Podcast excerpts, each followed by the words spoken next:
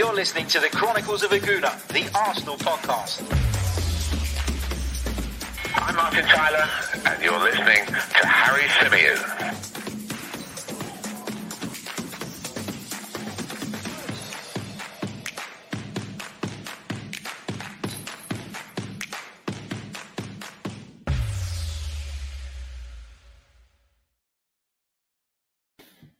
Hello and welcome back to the Chronicles of a Gooner, the Arsenal podcast brought to you by 90 Min. We are live right now across YouTube, Facebook, and Twitch. Uh, big hello to everybody who had joined us previously. Uh, we had some technical issues. Um, it was my fault because what happened was I basically started the stream um, without checking the internet connection only to find that it wasn't good enough and the picture was pixelated and the audio wasn't very good and people were talking about it um, in in the chat box which made me feel like I needed to scrap it and start again so that we could have a nice clear clean stream for those of you who tune in. And as uh, GB says in the chat ah the growing pains of a new studio setup. Yeah do you know what it is? It's me forgetting that I've changed the setup and that I need to do certain things before I go live now. I promise we'll iron those issues out over the next few days. But delighted to be with you all now. Delighted to be with all of you live. And a big hello, of course, to those of you who will be watching or listening to this back uh, at a later time, later date. Uh, we're going to spend some time today discussing some of the individual performances in Mikel Arteta's squad up until this point in the season. I feel like an international break is normally a good place to kind of pause. It's a natural pause in the season. It gives you an opportunity to kind of take a step back and reflect a little bit on uh, on individual performances, and that is exactly what we're going to be doing here on this episode, we're going to be focusing on the defense. Later on today, we'll be bringing you another live stream where I'll be joined by Metro Sports Mike Stavrou to talk through the midfield and the attack. But on this episode, as I say, we're focusing solely on the defense. And I think this could be, even though we're only focusing on one element of the team, it could be a very juicy episode, right? Because this has been probably the standout part of Arsenal's team so far this season. It's been the bit that's made a lot of people kind of stand back and go, whoa, you know, maybe we are on the right path. For me, I talked about it a little bit yesterday. Arsenal are not a side at the moment that are blowing teams out of the water, blowing teams out of the park. But what Arsenal are doing is being incredibly difficult to beat, incredibly stubborn defensively. And that has put us in a really good position from which we're able, or we've been able to go on and win football matches, something that we couldn't do at the start of the season, at the very start of the season. We won't go over that all of that again, but just to reiterate the point that defensively, Arsenal have probably been at their best this season, and it's worth focusing on on this edition of the podcast. Before we dive into the defense and before we start to talk about some of the individuals involved, uh, I just wanted to bring you guys an update with regards to the fitness of Pierre Emerick Aubameyang. Now, we've talked about it on one of yesterday's episodes, we touched on the fact that there were contradicting reports about what exactly the situation with Aubameyang was. We heard some reports that he had left international duty and returned to London due to having picked up an injury, and there were other reports telling us that there was a pre uh, agreement put in place between the Gabonese FA and Arsenal about when exactly Pierre Emerick Aubameyang would return.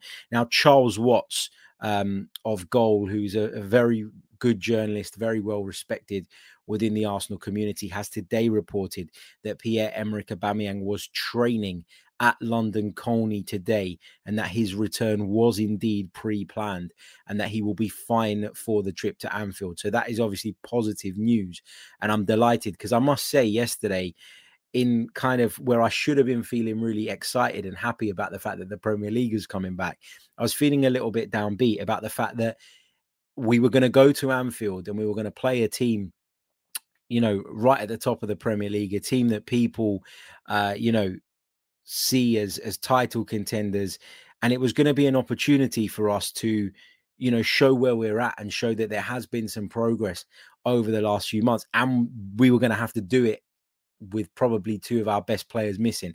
No update on Thomas Partey though, because there are some of you asking in the chat box. No update on him as of yet, but we're hoping the fact that he didn't travel uh, to uh, Africa to play for Ghana during this break means that he'll be in good shape and at least recover in time uh, for the game. So you know. we're yet to get the injury news. I think we'll have a probably a better indication tomorrow when Mikel Arteta faces the media. Although I expect him to say, "We will see." Um, we'll see how the boys train, etc., etc. But I think knowing that Pierre Emerick Aubameyang at least is fit is a is a big boost for me anyway. I know not everybody shares that view, but I do think he's been very very important to our relative success of late, and so I'm delighted that he is likely to be available. I also agree though with those of you that are saying Partey is more important than Aubameyang. Yeah, I, I don't disagree with that at all. Um, Right, let's uh, let's begin then our player reviews, starting with the backline, and we're going to start off with the goalkeepers. Now, as I said um, on the last stream, I don't know if I uh, if I said it in this one or the last one, I can't remember. But basically, in order to do this and in order to be fair in my player ratings, I've decided to set a bit of a criteria around who uh, we can give ratings to and who we're going to just basically leave alone. Uh, what we've decided, or I've decided, is that I'm only going to include players in this that have made three Premier League appearances or more. We've seen other players, particularly right at the start of the season, have to come into the side and uh, you know fill holes and and fill positions. But for me, I think it's only fair that we judge players that have had enough game time, I guess, to to show something enough game time for us to have a, a, fair and valid opinion on.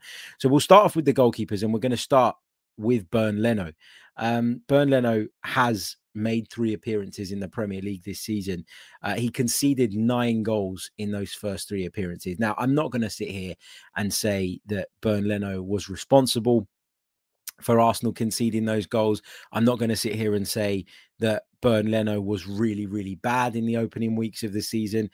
I just feel that my I've kind of got issues with Bernd Leno that I've had for a long, long time that have just continued and, and he's never really done enough, in my opinion, to kind of prove me wrong or to make me want to change my mind. So when it comes to Bernd Leno, my mind was already made up. I must admit I didn't think that Aaron Ramsdale would come in and do so well, and we'll come on to talk about him in just a moment. But in terms of Bernd Leno, I think a fair rating to give him out of 10 based on the first three Premier League games of the season and then taking into consideration some of those cup performances is probably a six. I think he's made some good saves, as Bernd Leno always does. I think he's, um, you know, shown flashes of, of his brilliance and flashes as to why he is where he is in his career and why he has been Arsenal's number one for some time now, prior to obviously Aaron Ramsdale coming in and taking that uh, position. But I guess the performances of Aaron Ramsdale have really shone a light on so many shortcomings that Bernd Leno has in his game. And for me, one of the big ones is is the failure to dominate the penalty area. I think Aaron Ramsdale's come in and been incredibly vocal, incredibly proactive in that sense. And uh, as a result of that, we're now seeing uh, the defense as a whole improve dramatically. And I think that the goalkeeping situation has played a big part in this. But having said that, we were without so many players in those first three fixtures. We were beaten by Chelsea. We were beaten by um, by Manchester City. We were beaten by Brentford, who had a good game on the night.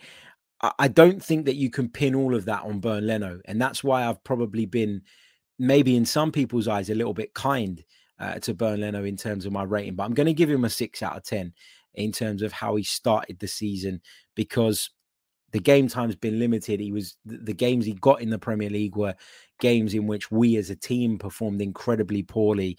Um, and I, but I don't think him not being in the side now is necessarily because he was so bad in those first three weeks. It's because when Aaron Ramsdale was given the chance, and credit to Mikel Arteta for having the balls to do it and sticking his neck out on the line by bringing him in, I think you have to say that Bernd Leno not being in the side now is more down to Aaron Ramsdale being so good than Bernd Leno being so bad.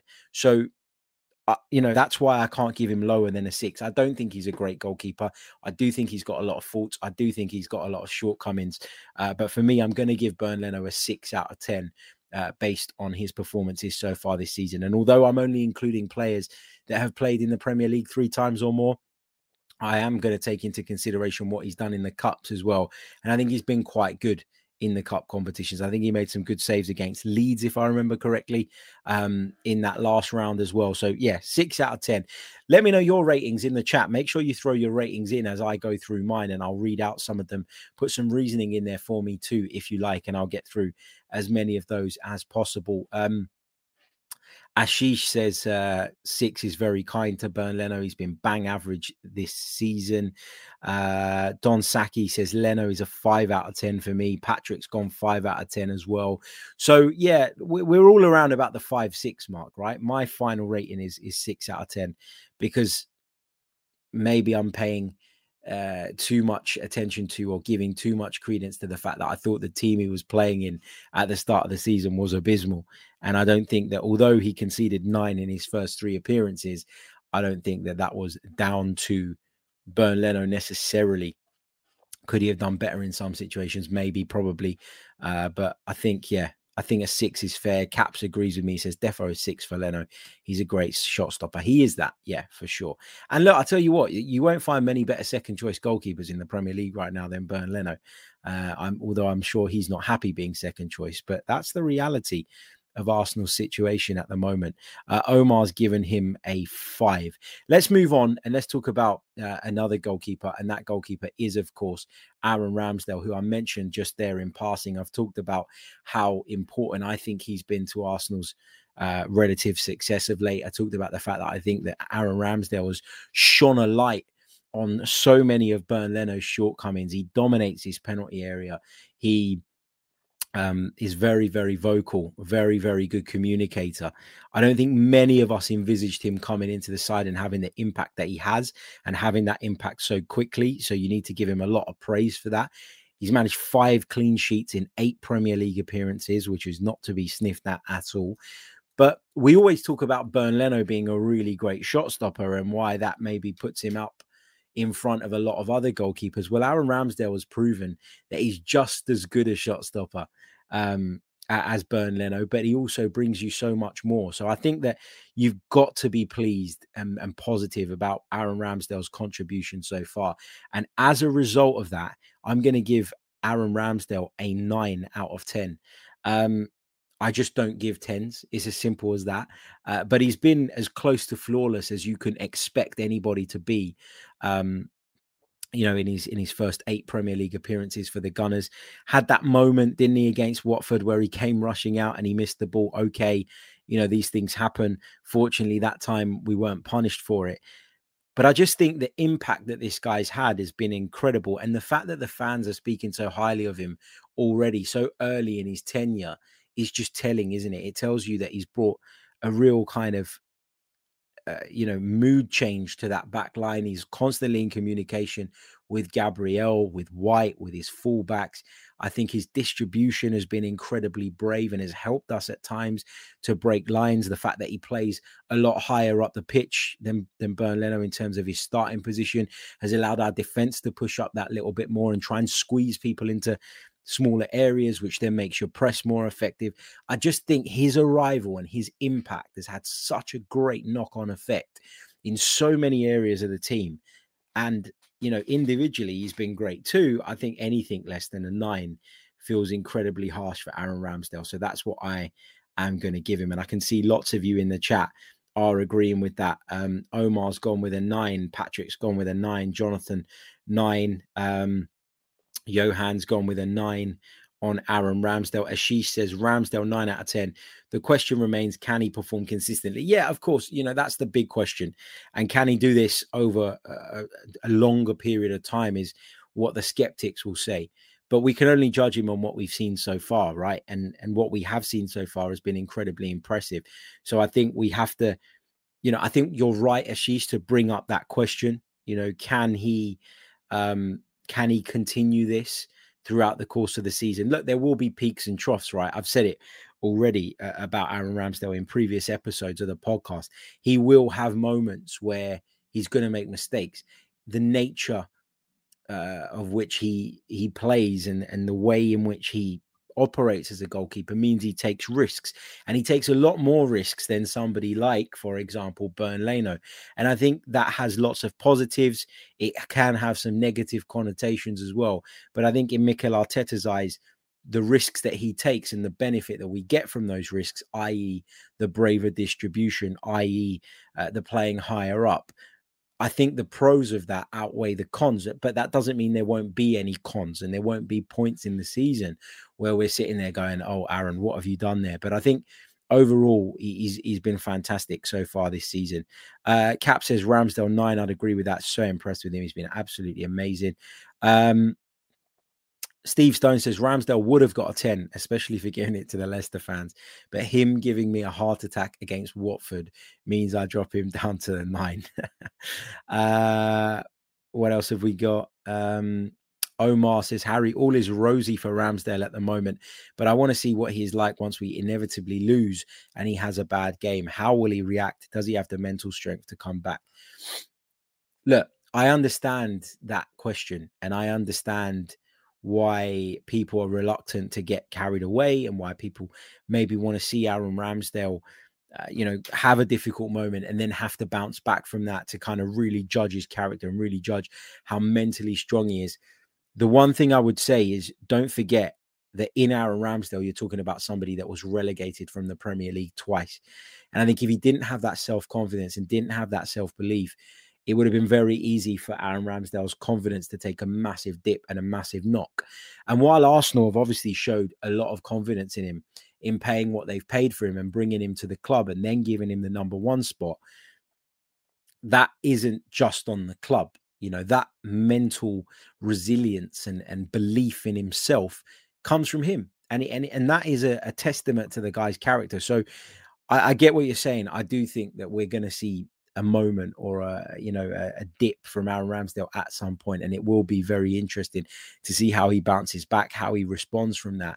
But what I would say is this: if you get relegated twice in back-to-back seasons, and then you join a club like Arsenal, it's probably really easy to to kind of curl up in your shell and, and not want to take risks and feel like you really need to focus on rebuilding your reputation and and by being safer that means you can do that quicker However, in Ramsdale's case, he's not let that phase him. He's not let that define him. He's not thought about it. He's not worried about it.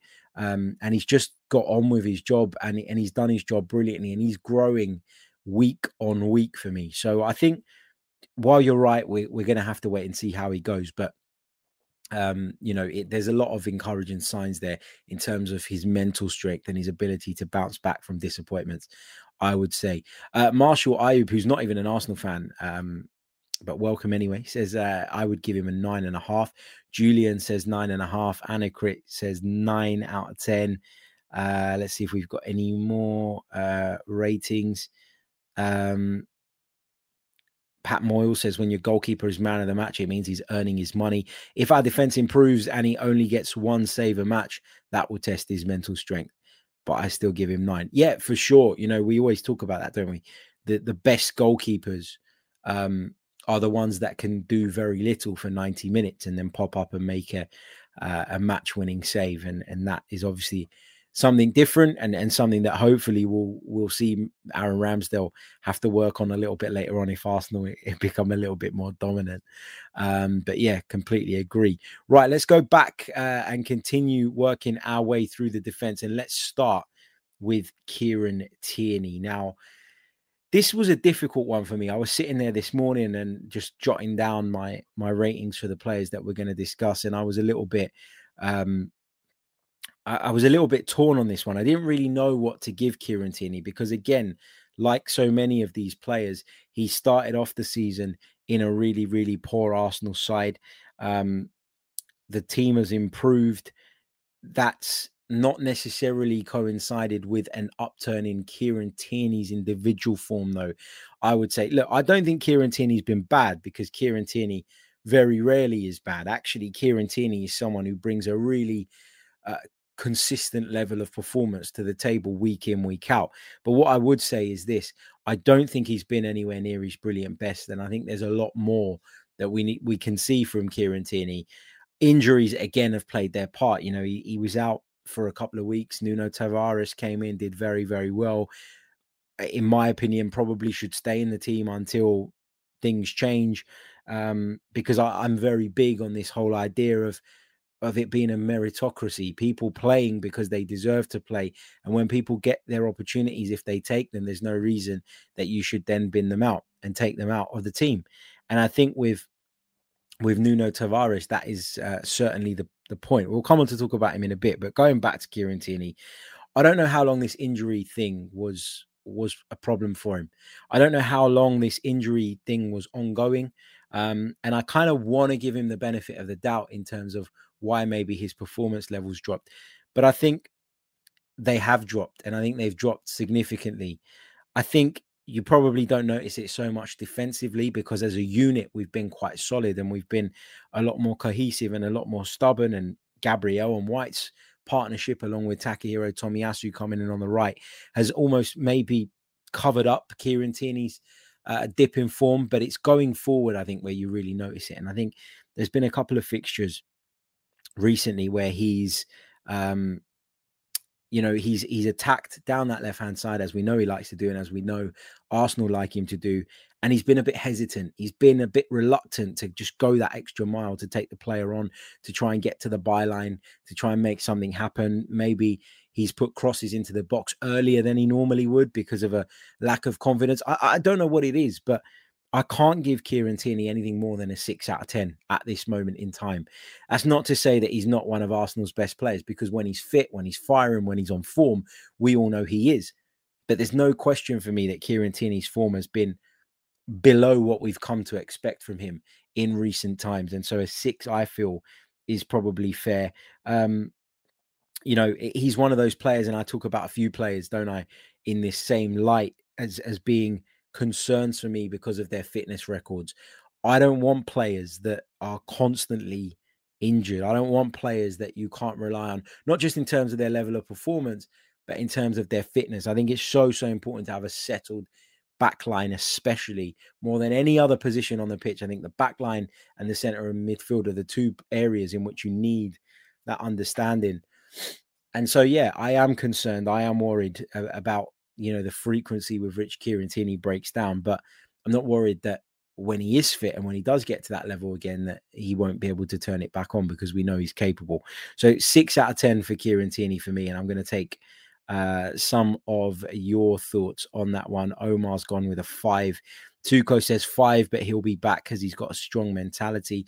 Ashish says, seven out of 10 for KT. We're fortunate we've got two decent left backs over after a long time. Uh, GB says KT really has not been near his best. I also don't think he's had that Tavares slash ESR partnership dynamic in games. Uh, what else have we got? Um, Sam says six out of 10. I'm worried about KT's injuries. Just glad Nuno has been able to step in and perform. Although I do feel we miss KT's deliveries from the left hand side. Uh, Kebab says he has been quite average for the standards he has set since he joined us, but I'll give him a five out of five or possibly a six out of 10. So we're around about the six mark. I think is probably the, the, you know the general consensus. Don Saki says KT is a six. You're spot on, Harry. The best ability is availability. He's not available most of the time. Yeah. Um, I think that's fair. Uh, Julian says, I also think he was a six. Really hard to agree as I'm a huge fan. And I think when he played, he was playing in a poor side. Right. Um, before we move on, I just want to say a massive, massive thank you to Daniel for your very, very kind super chat donation, mate. Thank you so, so much. It is very, very much appreciated. Um, really, really does help the channel. And he just wants to give a shout out to Omar, uh, one of our regulars. Omar, hope you're good, man. Um, shout out there from Daniel to you, my friend. He says you're a real dedicated gooner. So uh, thank you so much, Daniel. And of course, as always, uh, a big shout out to um, to uh, Omar as well in the chat box. Right, let's uh, let's move on. Actually, before we move on, let me just quickly remind you. Let me just quickly prompt you that if you haven't done so already, please do hit that like button on the video. It really, really does help. There's over 125 of you uh, watching right now, uh, but we've only got 28 likes on YouTube. Let's try and get that up to 50 for the time being as soon as possible. It helps massively. It helps me. It helps the channel. It gets the video out to more people, and uh, it, it, works with the algorithm. So yeah, please, uh, please do so if you haven't done so already. Also, subscribe to the channel if you're new. We'd love to have you on board. If you want to go one further and become a member, you can do so by clicking on the link in the description as well. Right, let's uh, continue working our way through Arsenal's defense and uh, let's move on to Ben White. Ben White, Arsenal's new central defensive acquisition. 50 million pounds it cost us to bring the former Brighton man to the Emirates Stadium. And although he started off a little bit uh, poorly, and I know there was question marks about him right at the start of the season, I think this lad has gone a long, long way in convincing people that he was a good investment in the last few weeks. Ben White, of course, um, you know, he came into that Brentford game, he'd recovered from COVID and he, he didn't look quite right. He also had Pablo Mari next to him, and I didn't think he was uh, at the races necessarily that day. I think he, he, faced a very unique challenge against Brentford in that Ivan Toney and Mbeumo were playing as a central striking partnership and were very, very dominant and physical in the air. Um, I think this lad has grown. I think he brings a real calmness to the back line, a calmness that we just haven't had for such a long time. And so, you know, I've been really, really pleased with him. And I think that his performances have got better and better. I'm, I'm really liking his reading of the game. I think at Leicester, especially, you saw a lot of that where Leicester were trying to hit balls over the top, looking maybe for the runs of Jamie Vardy or others. And Ben White often just, you know, didn't panic, didn't lose the flight of the ball, didn't turn and start running back towards his goal in a fluster. But he read the situations, he got himself in the right positions, had the foresight to see what Leicester City were trying to do, and he cleaned up a lot of those balls. So I was really, really uh, pleased with him uh, against Leicester, but I've been pleased with him overall, to be honest, since that start to the season, which we've talked about those reasons time and time again. So I'm not going to go in on that. But I want to give Benjamin White, I should say Benjamin White. I, am still struggling to get used to that. I want to give him a seven and a half out of 10. Um, I think that's a fair rating for Benjamin White because, as I say, there were a few moments, there were a few games where I didn't think he was as convincing as I'd have liked. Brentford being one of them. I didn't think he was very convincing um, at Burnley away at times. And and again, you know, Burnley offer a very unique challenge in the way that they play football and the way that they attack. I think, and I don't want to take anything away from Ben White because I think he's done, as I say, very very well to put that behind him and settle and, and get into a rhythm and get into a flow and establish himself as a very, very important part of this team. But I think you've got to give Mikel Arteta some credit in the development of Ben White here and in the way that he's, um, you know, turn that form around because there have been times where I think it's been very deliberate to push Takehiro Tomiyasu against certain opponents closer to Ben White and almost say to him, uh, to Tomiyasu, you're going to be there to be um, on hand for when Ben White loses out on those aerial duels because he, he will at times. You know, he's not. I know when you look at the stats, he's very effective in aerial duels, but there will be certain players of a much bigger, stronger physical uh, build up that he will struggle to contend with and struggle to deal with in the air. I think that Takehiro Tomiyasu playing as an inverted right back has really helped here.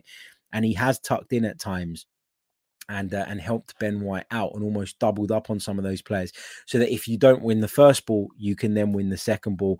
Also, you have to consider as well that Ben White, and it's a good point raised by Sam in the chat.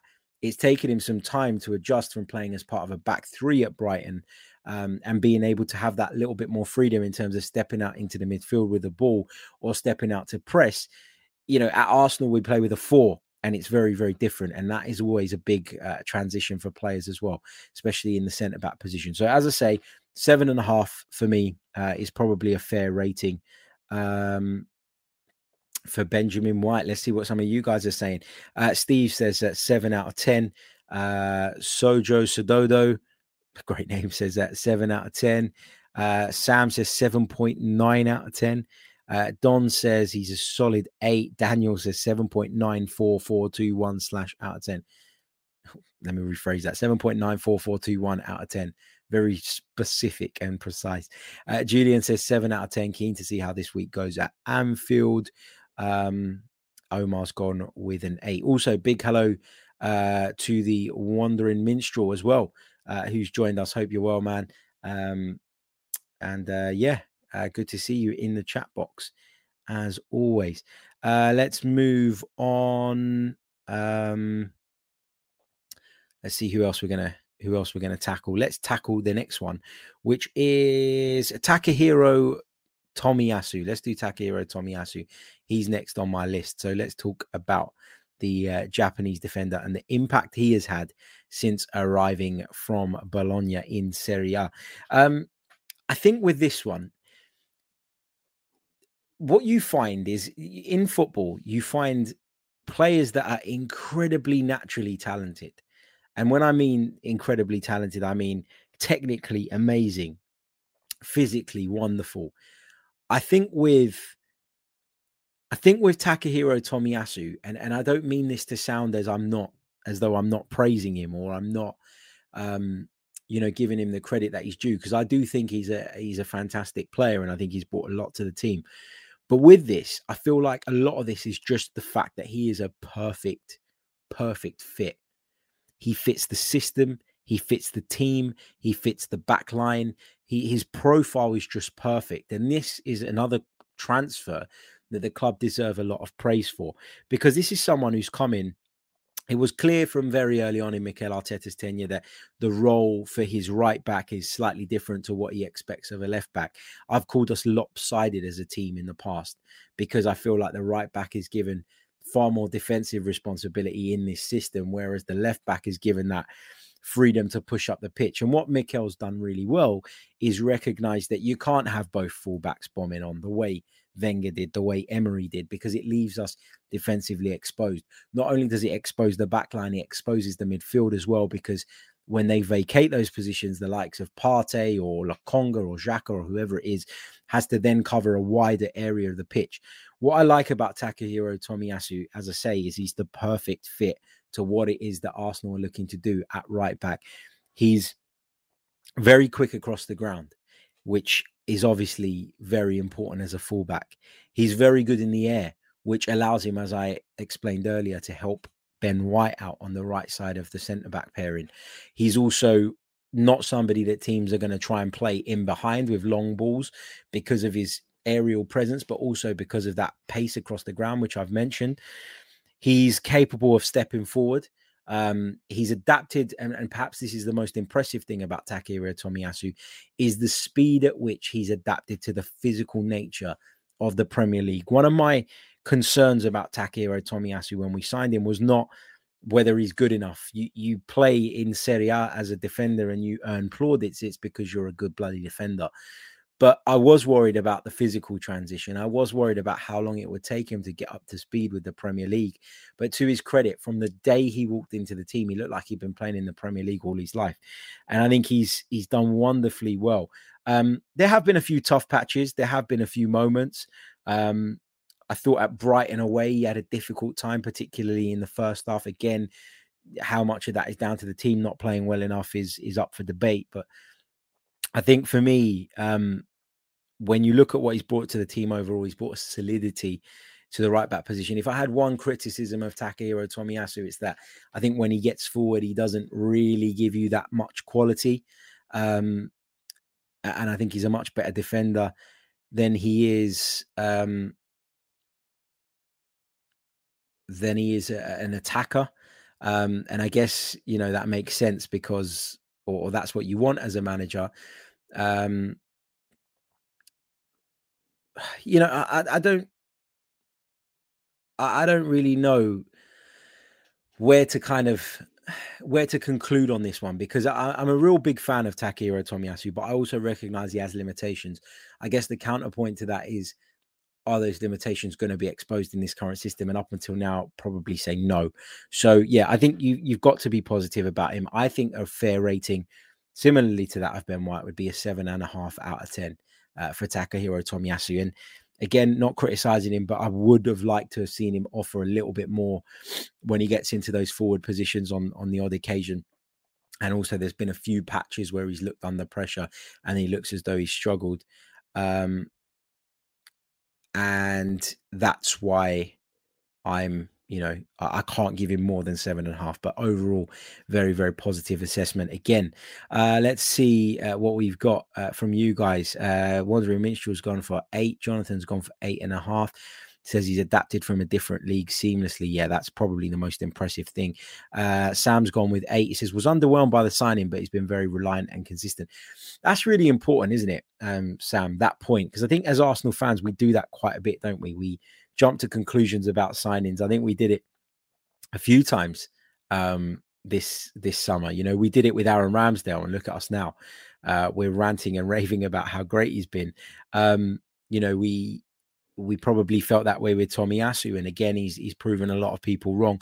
And sometimes it just it, it comes as a bit of a reminder to us, doesn't it, as fans and as people who cover the club or talk about the club regularly that sometimes our knowledge is not as in depth as we'd like it to be you know youtube doesn't teach you all and we have to understand that and we probably have to do better in making sure that we don't create these negative atmospheres and auras around players that are coming into the club when in truth we don't know very much about them.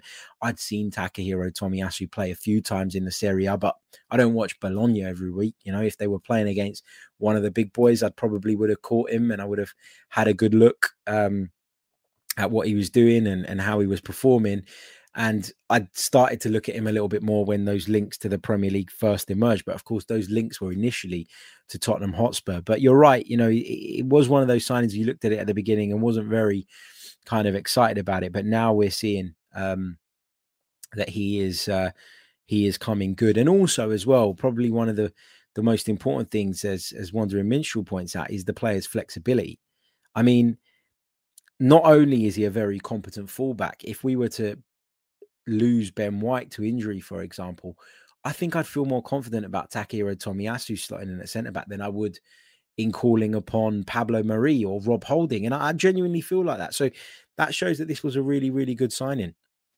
Uh, what else have we got? Uh, Caps has gone uh, eight for Tomiyasu. Says he can play anywhere across the back, but let's have a look when he plays against the bigger teams. Uh, lots of around the seven and a half, eight mark. But Messi has gone with a six and a half. He says he's been nervous at times, although defensively strong. Uh, what else have we got? Lots of uh, lots of uh, comments on the Japanese international. Uh, Ashish says defensively, no complaints at all, but as a fullback, he needs to improve going forward as well. So a seven for Tommy. Yeah, I, I think he th- that's the limitation, isn't it? And I, keep using that term. I don't mean to use it as a derogatory term or I don't mean to put the player down, but I do feel like there is just that little something missing from him being a complete fullback. But if he was the complete fullback, he'd be one of the best in the world, right? And you don't get the best in the world for 17, 18 million pounds or whatever it was we paid for him, not straight away anyway. So um, that's Takehiro Tomiyasu, seven and a half out of 10. Let's move on and talk about uh, a man who has been a man mountain at the heart of Arsenal's defense, and that is Gabriel. I mean, we've waxed lyrical so much this summer about the new signings and or, or, so much this season i should say about the new signings and the impact they've had this is a guy who's been at the club had that time to settle in now had a season last season disrupted by injuries and covid and various other things is now in a place where we're seeing the best of him and i think that gabriel has been arsenal's best defender from the day he walked back into the side and again you know we talk about players that have already been at the club. This was a Mikel Arteta and Edu signing, remember. So they deserve a lot of praise for this one as well because he really is starting to look like the real deal. He's looking more and more comfortable technically. He's looking more and more at home in the Premier League with Arsenal. He's a colossus of a man. Um, physically he's like a brick wall he's great in the air he contributes goals at the other end of the pitch as well um, you know, with his kind of physical prowess and and willingness to attack the ball. I just think that I know we talked a lot about at the start of the season about what this team would look like. Um, you know, when everybody was fit and everybody was available, and there was a lot of kind of what aboutery there and what you know what might we see and and let's try and predict what we might see. But of all the players that have come back and really improved the team, he has been for me the standout one, and he's he's so so important. um, to this eh, to this Arsenal side. That the partnership with Ben White, as I mentioned when I was talking about Ben White, is developing all the time. And for someone whose English is, from what we're told, very very limited, you you got to say he's done a wonderful job of communicating effectively with those around him. He um, he's he's really quick across the ground. He's a lot more comfortable, I would say, with the ball at his feet than he was when we first signed him and I think that's important. I think he's he's obviously developed in that sense and uh, learned a bit more about the Mikel Arteta way, and and I think he's embraced it. And I think he's massive. I think he's so important. I think he's he's Arsenal's most important defender. I'd go as far as saying that right now. And so Gabriel, for me, um, I'm going to give him a nine. I can't remember him putting a foot wrong. Genuinely, um, he's a wonderful, wonderful centre back. And when you think about what we paid for him now, and, and you think about the other clubs that were involved in that chase and pursuit of the player, it's looking like an absolute steal. So delighted with what I've seen of Gabriel so far this season. And um, yeah, buzzing. Now, if you are joining us a little bit late, just to reiterate, I'm only rating players that have had at least three or more appearances in the Premier League this season. That's the criteria I decided to go with because I didn't want to spend time talking about people that have played once or twice and have been in there uh, due to injuries to others. I wanted to focus on the core of our defensive unit. And so that means I've only got two players left uh, to run through. That is Nuno Tavares, who we'll come on to next. And then finally, Cedric Soares, who has played three times in the Premier League this season. Yes. So uh, he fits the bill. He fits the criteria. And we'll talk a little bit about the Portuguese defender in just a moment. But before we do that, I just want to um, remind you that if you haven't done so already, please do hit that like button on the video. It really, really helps the channel. It helps the podcast grow. Uh, we've got 47 likes on the board right now, but there's nearly 200 of you watching. Um, on uh, on YouTube alone at this moment in time. So hit the like button if you haven't done so already. Let's try and get to 100 likes by the end of the video. That's the target. That's the ambition. That's the objective. I know I bang on about it a lot, but it really does make the world of difference. Uh, I wouldn't if it didn't. So please do uh, hit that like button for me. Right, let's take some of your ratings on Gabriel. Um, Cap says uh, Gabriel nine out of ten, no question. Man Mountain, great leader could be the captain in years to come. Uh, Kabab Abdi says nine out of 10. He's been incredible. One thing that he has really improved is his passing. Now we have two top centre backs who can break the lines, makes our team really dangerous when we're pressed. Agreed. Uh, I agree with that. Uh, Don's gone with a nine. Um, Ahmad has gone with a nine as well. Um, Messi's gone with an eight, and he says his only criticism is he needs to control the defensive line to play a high line. Um, Julian's gone with uh, nine and a half. He says he loves his passion and commitment. Um, big hello to Chris Mossing in the chat, and uh, Josh Hunter's given him a nine, as has Callum. Great, uh, brilliant stuff. Right, let's move on. Let's move on. Let's talk about Nuno Tavares, the uh, the fullback signed in the summer. And again, this was probably one that people thought was a little bit underwhelming at the time. Although this one maybe was a little bit different because I think it was done with the acceptance of the fact that he was going to play second fiddle to Kieran Tierney. We've lost Kieran Tierney. Um, hopefully, he'll be back for the weekend, but we lost him um, at various points last season and couldn't cope with that absence. And I think that that was a lot of the reason why we were undone in the Europa League. I think Mikel uh, maybe overthought it by bringing Granit Xhaka in at left back because not only did he weaken the left back position, um, by playing someone there who isn't a left back. He weakened the center of midfield by taking out the player who at the time was our most important midfielder in my eyes. So I think Mikel got that wrong. Um, I, I, really do, and I think that that scar almost uh, was carried into the summer. And I think as a result of that, he felt the need to bring in a left back. And Nuno, for me, was the perfect profile of left back, someone who has the ability to go on and become a lot better than he currently is, has plenty of raw talent, has the athleticism and all the physical attributes needed to uh, be a success in the Premier League. But perhaps more encouraging than all of that is that when he's been given the opportunity, he has taken it with both hands. And the fact that going into the game at Anfield on Saturday, some of us are discussing whether or not um, Nuno Tavares should stay in the side ahead of Kieran Tierney is a testament to how brilliantly he's done. So I'm going to give him an eight. I think there are still some things that he needs to work on. I still think that in some aspects and some elements, he's still a little bit rough around the edges. Um, but I think overall, he's been a really, really positive acquisition. Um, he brings a directness in the way we attack. And we talked, didn't we, about Kieran Tierney maybe being a bit reluctant in recent weeks to try and take people on, to go on the outside of his man, to go beyond defenders. Nuno Tavares has none of that. You know, he's not never reluctant uh, to take someone on if he feels it's the right thing to do. And what he has that maybe Kieran Tierney doesn't is that confidence to drive infield onto his right foot as well. And that makes him very, very unpredictable. I always say that defending against someone who can go either way is one of the hardest things to deal with in football. And Nuno Tavares is certainly one of those people. Um, so I'm going to give him an eight. Um, I'm going to give him an eight. Uh, do I think he could do a little bit better? Do I think his final delivery, maybe in the final third, could be a little bit better when he does get into those positions, certainly. But I think uh, an eight is a fair uh, rating for him. Uh, Wandering Minstrel's gone with seven. Don's gone uh, eight and a half. Caps has gone uh, six and a half. He says superb going forward, but have worries about him positioning, worried about his positioning defensively at times.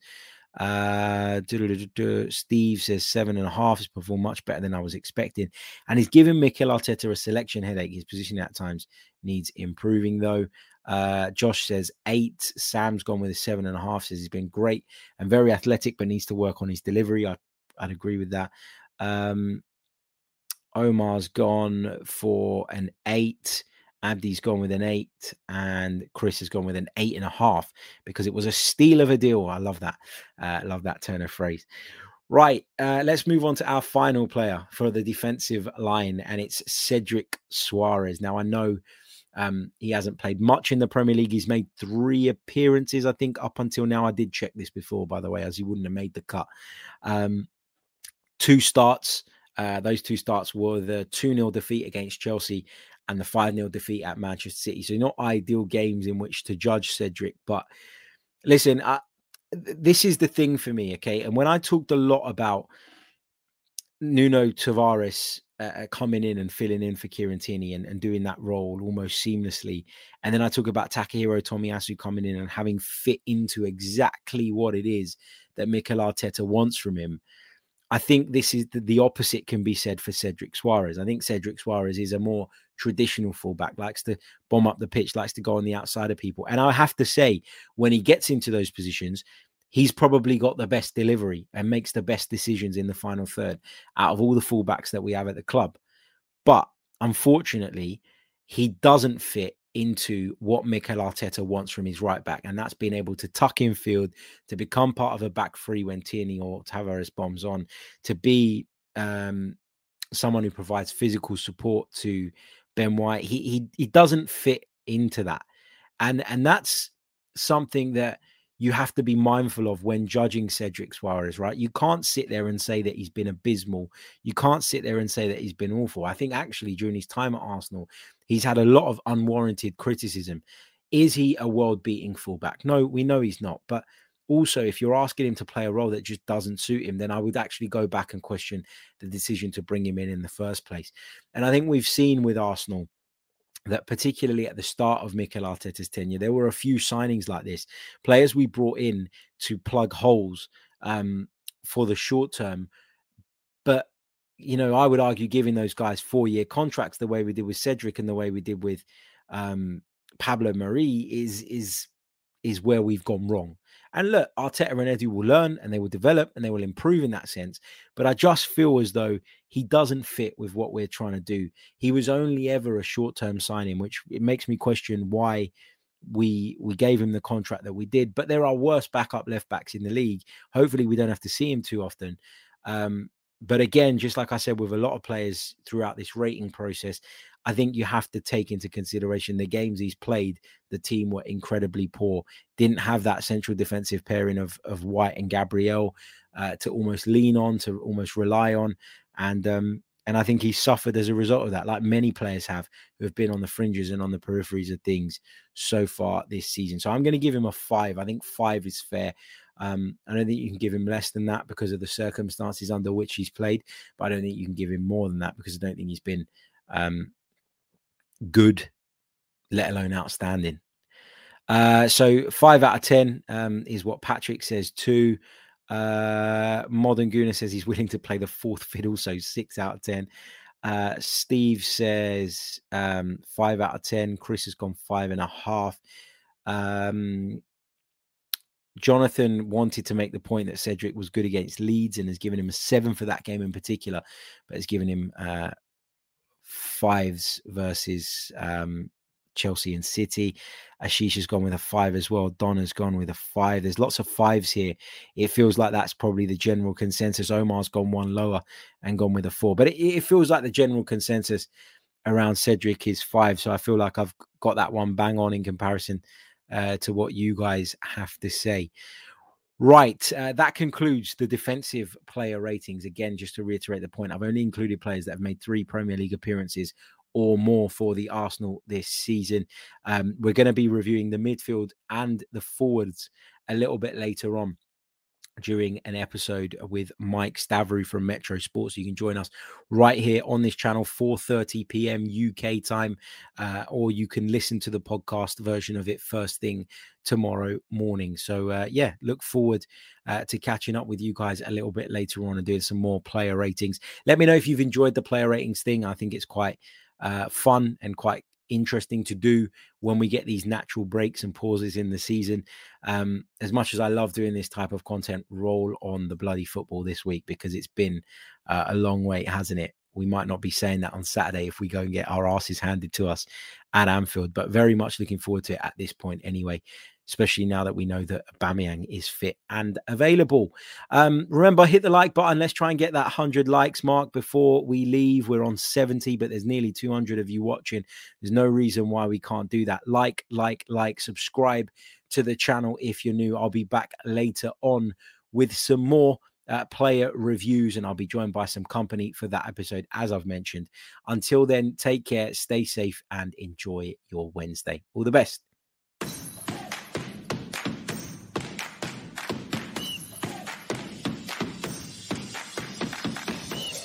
You're listening to the Chronicles of a Gooner, the Arsenal podcast. I'm Martin Tyler, and you're listening to Harry Symeou.